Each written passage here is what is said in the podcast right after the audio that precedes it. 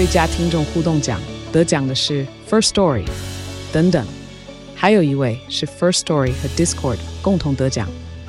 First Story 最新推出的 Discord 整合功能，是为听众管理新标杆，将拥有会员资格的听众自动加入 Discord 群组。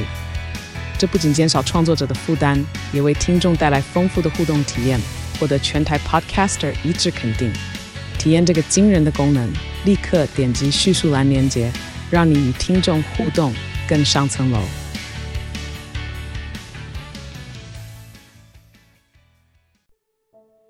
位在新竹的清华大学是台湾数一数二的顶尖学府。这间创校超过百年的大学，孕育出了许多各界的优秀人才。不过，也因为拥有悠久历史，让校园里有着说不完的灵异故事。大家好，我是希尔，欢迎收看本集的校园怪谈。今天这集就让我为大家介绍清华大学。相传，清大校地的前身曾是一座乱葬岗，因此校内的阴气非常的重。特别是在靠近后山那一带，在中央研究院的历史地图网站上，可以看到，一九二一年，当时的清大校地有超过三分之一的面积被画上墓地的标识。两千零七年，学校在整治新征收的校地时，却意外挖出七千多具骨骸，或许是埋藏在此的亡魂意外的被打扰。在施工期间，挖土机还曾莫名的故障，有接触到骨骸的工人也疑似被煞到。一九九八年，清华大学更曾发生过一起轰动一时的王水命案，一名研究生因为感情纠纷，密谋杀害自己的同窗好友，并使用腐蚀性极强的王水，试图毁尸灭迹。此一事件震惊了当时的台湾社会，加上那些绘声绘影的传闻，让清大的校园里弥漫着一股诡异的气息。在人文社会学院的后方，曾经有一片公园。公园内有小型的跷跷板、溜滑梯和荡秋千等设施，不过位置却非常的偏远，且周围杂草丛生。这里就是被称之为儿童乐园的地方。但为何校园的深处会有给儿童游玩的地方？原来背后竟然有着这样的故事。前面有提到，清大校园的后山一带，自清朝以来一直都是乱葬岗。一九八四年，清大为了新建人文社会学院，便在此大兴土木，却在施工时挖出了许多无名骨骸，且这些骨骸非常娇小，推测是小孩的遗骨。有传闻说，校方在此新建儿童乐园，就是为了安抚这些往生的小孩。有些研究生常常在实验室忙到深夜，夜深人静，外头却传来了小孩的嬉闹声，但打开窗户一看，却没看见半个人影。还有人曾看到一群小孩在此玩耍，但却不见陪伴他们的家长。正纳闷着为什么校园深处会有小孩时，转眼之间，那群小孩却消失不见。刚入学的新生都会被学长姐们告诫，夜晚尽量不要靠近后山，尤其是儿童乐园。但还是有不信邪的学生们，趁着夜色偷偷跑去探险。夜晚，这里只剩下昏黄的路灯，周遭一个人影也没有，气氛显得有些诡异。不过他们不仅不觉得恐怖，还在游乐设施嬉闹了一会。几个男生拉着单杠，彼此互相较劲。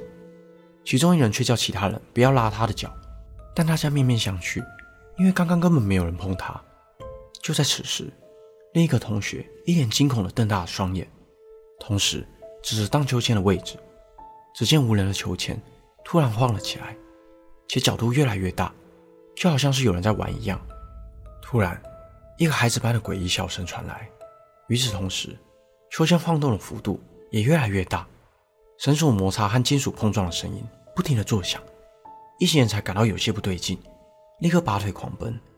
虽然后来没发生什么怪事，但从此之后，他们再也不敢在深夜靠近后山那个学长姐们口中的禁地。在这些传言不断的情况下，校方曾出面表示，儿童乐园并没有什么传闻。这些设施的规划本就是希望能让亲子同乐，只是因为交通路线不佳，造成设施使用率不高，才渐渐的荒废。后来，校方将儿童乐园拆除，并改建为富裕蝴蝶的生态园区。而随着儿童乐园的拆除，这里也不再传出灵异的现象。在清大的男生宿舍中，也流传着一个恐怖的故事：寝室的格局是四人一间，上下铺的样式，上铺是床，下铺是书桌。照理来说，每间寝室都会有四个人，但传闻中的这间寝室，因为其中一位室友转系后搬到了别间寝室，只剩下三名同系的室友小吴、小豪和阿良，三人同住在这间四人的寝室。某天夜里，小吴正为下礼拜即将到来的期中考熬夜苦读，另外两名室友因为胜券在握，早已在床上呼呼大睡。最后，小吴还是抵不过睡意，爬上床准备进入梦乡。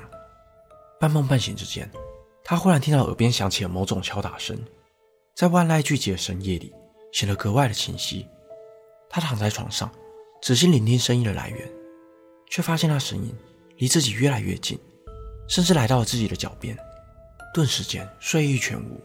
他睁开眼看向另外两人，只见他们丝毫没有任何印象，继续在床上熟睡，仿佛只有自己听到这个诡异的声音。漆黑的寝室里，那声音断断续续的响着。他用棉被将自己包裹起来，直到窗外的天色渐渐亮起，他才起身看向脚边，却没发现任何异样。他安慰着自己，应该是自己太累了，所以听错。在三人一起前往教室的路上，小吴忍不住告诉两人，昨晚听到了这奇怪的声音，但两人却不以为然。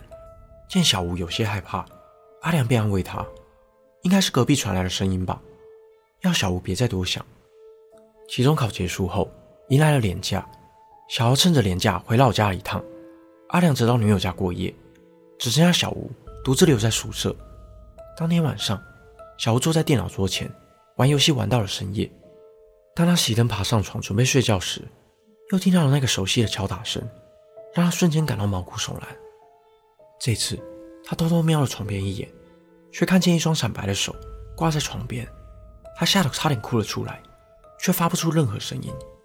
这时，一阵熟悉的笑声传来，才发现竟是自己的室友小豪，正踩着他的椅子，露出诡异的笑容看着他，他才松了一口气，吓死我。你怎么突然就回来了？小豪说：“他没有订到车票，所以就没回老家了。”小吴也松了一口气，心里想着：“好吧，至少有个人留下来陪自己，也感到比较安心。”那晚，小吴睡得十分安稳。隔天醒来时已经是中午了，但他看了看四周，小豪早已不见踪影，不知道去了哪里。但他也没有多想，又打了一整天的游戏。很快的，时间来到了晚上。门外听到了开门的声音，原以为是小豪回来了，但站在门口的却是阿良。小吴疑惑地问道：“你怎么也回来了？昨天小豪也半夜突然回来吓我。”小豪，他不是回家了吗？我昨天还亲自载他去车站呢。听到这句话，小吴立刻打电话给小豪：“喂，小豪吗？你现在在哪？”只听对方打了一声哈欠：“我回家啦。我昨天不是有跟你说吗？你。”你你昨天不是说你没订到票，还半夜跑回宿舍吗？你见鬼啊！我昨天下午就搭车回家嘞。小吴吓得浑身起了鸡皮疙瘩。阿良花了一段时间安抚他后，心情稍微平复的小吴便上床准备睡觉，而阿良则去浴室盥洗。此时，小吴的手机突然响起，来电显示竟然是阿良。小吴感到有些疑惑，奇怪，我们不就在同一个空间里吗？为何还要特地打电话给我？小吴纳闷地接起电话，只听见电话中传来了阿良的声音：“喂，小吴，我今天住女友家，阿乐是再麻烦你帮我倒一下哦。”话音未落，小吴又听到那熟悉的敲击声传来。此时，阿良正站在他的椅子上看着他，露出和前一晚小豪那般诡异的笑容。“我这不是来陪你了吗？”本期的内容就到这里，谢谢你看到最后。如果想看更多校园怪谈，欢迎在下方留言告诉我。我是希尔，我们下次见。